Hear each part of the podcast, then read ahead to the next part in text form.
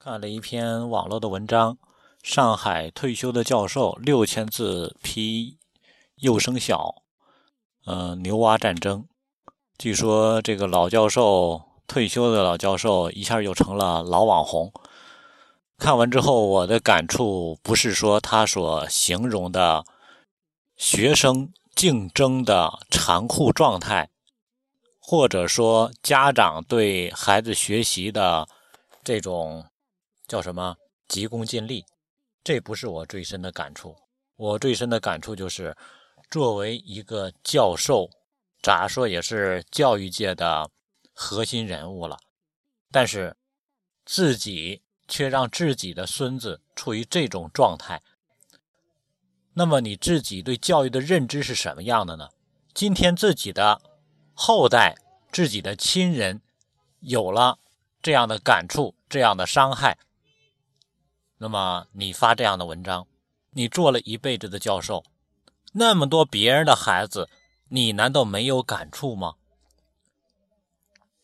当然，也有一点我们能够知道，能够讲出来的是知识，能否做好那是一种修为。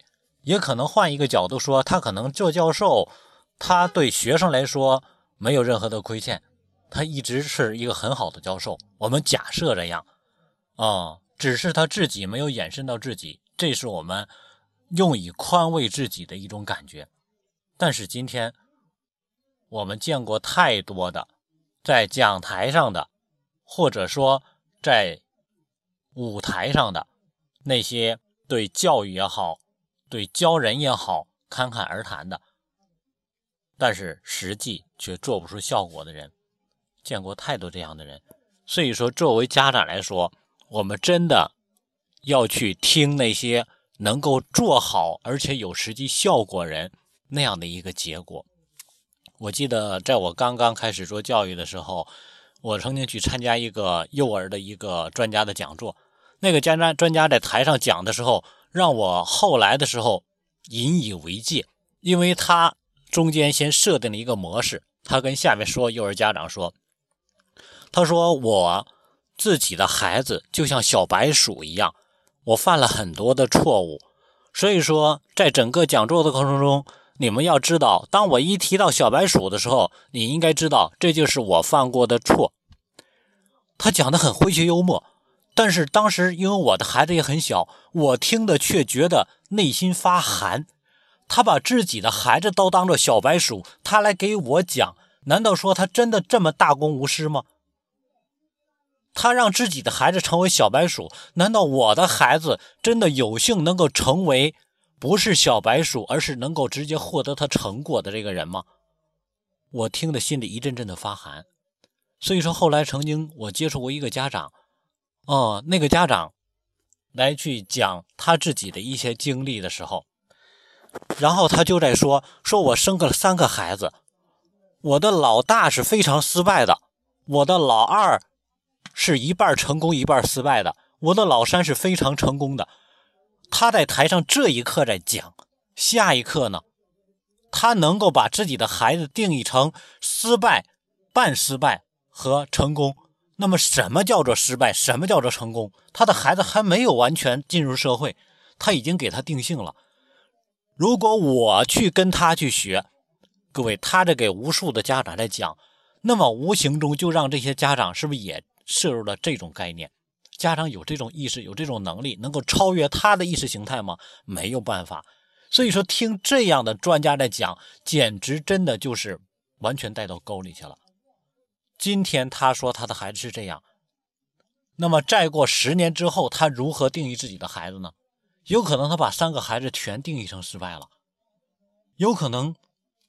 各位，我们在眼前听的这些，都是他未来。他的失败的一些案例，所以说教育做的是什么呢？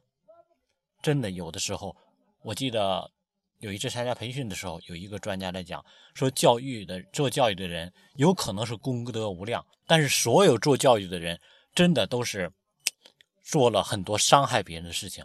所以说，你如何能够做到问心无愧？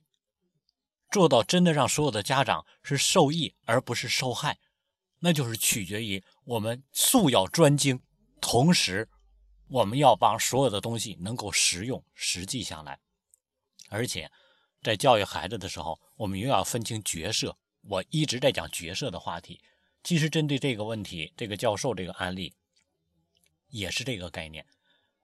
有可能他是好的教授，我们就这么去假设好了，他是一个好的教授，但是他教的不是自己的孩子，所以到自己的孩子的时候，他照样教不好。所以说，有的时候作为家长，我们要懂一点，老师跟家长说什么，老师一定是出于好心的，我们一定要这样去理解，老师是出于好心的。但是如果家长完全按老师的角色去做，那一定会做成坏事。因为什么？家长跟老师是不同的角色，你的角度是不同的，所以说如何处理好自己的角色，如何处理好自己的角色、身份和我们做事的方式、方法、行为，这样的过程是非常重要的。所以，不是说老师跟家长说了，你回去严点管孩子，家长回去之后直接所有的全收紧。我不是说你不该严管，你该知道做家长哪方面该去修正，哪方面应该去辩证的去看。智慧的家长不是人云亦云，所以我就见过那样的家长。老师那块家长会结束之后，孩子噼里啪啦还没回家呢，在学校就挨打了。各位，这样的效果能教育好孩子吗？家长不知道自己该如何教育自己的孩子，多学习吧。啊，如果我们是个老师，我们就想一想，我们如果不能把术做到专精，将来可能害的就是自己的孩子、自己的后代。我们做到的同时，我们也要做好的同时，我们要清楚一点：我们是老师，同时老师的身份不是家长的身份，要学会分设角色的这种分清楚。否则，你拿老师的方式对待孩子，照样是一个失败。所以，格局、角色分清，这样才能够不让这个老教授的悲剧成为我们的悲哀。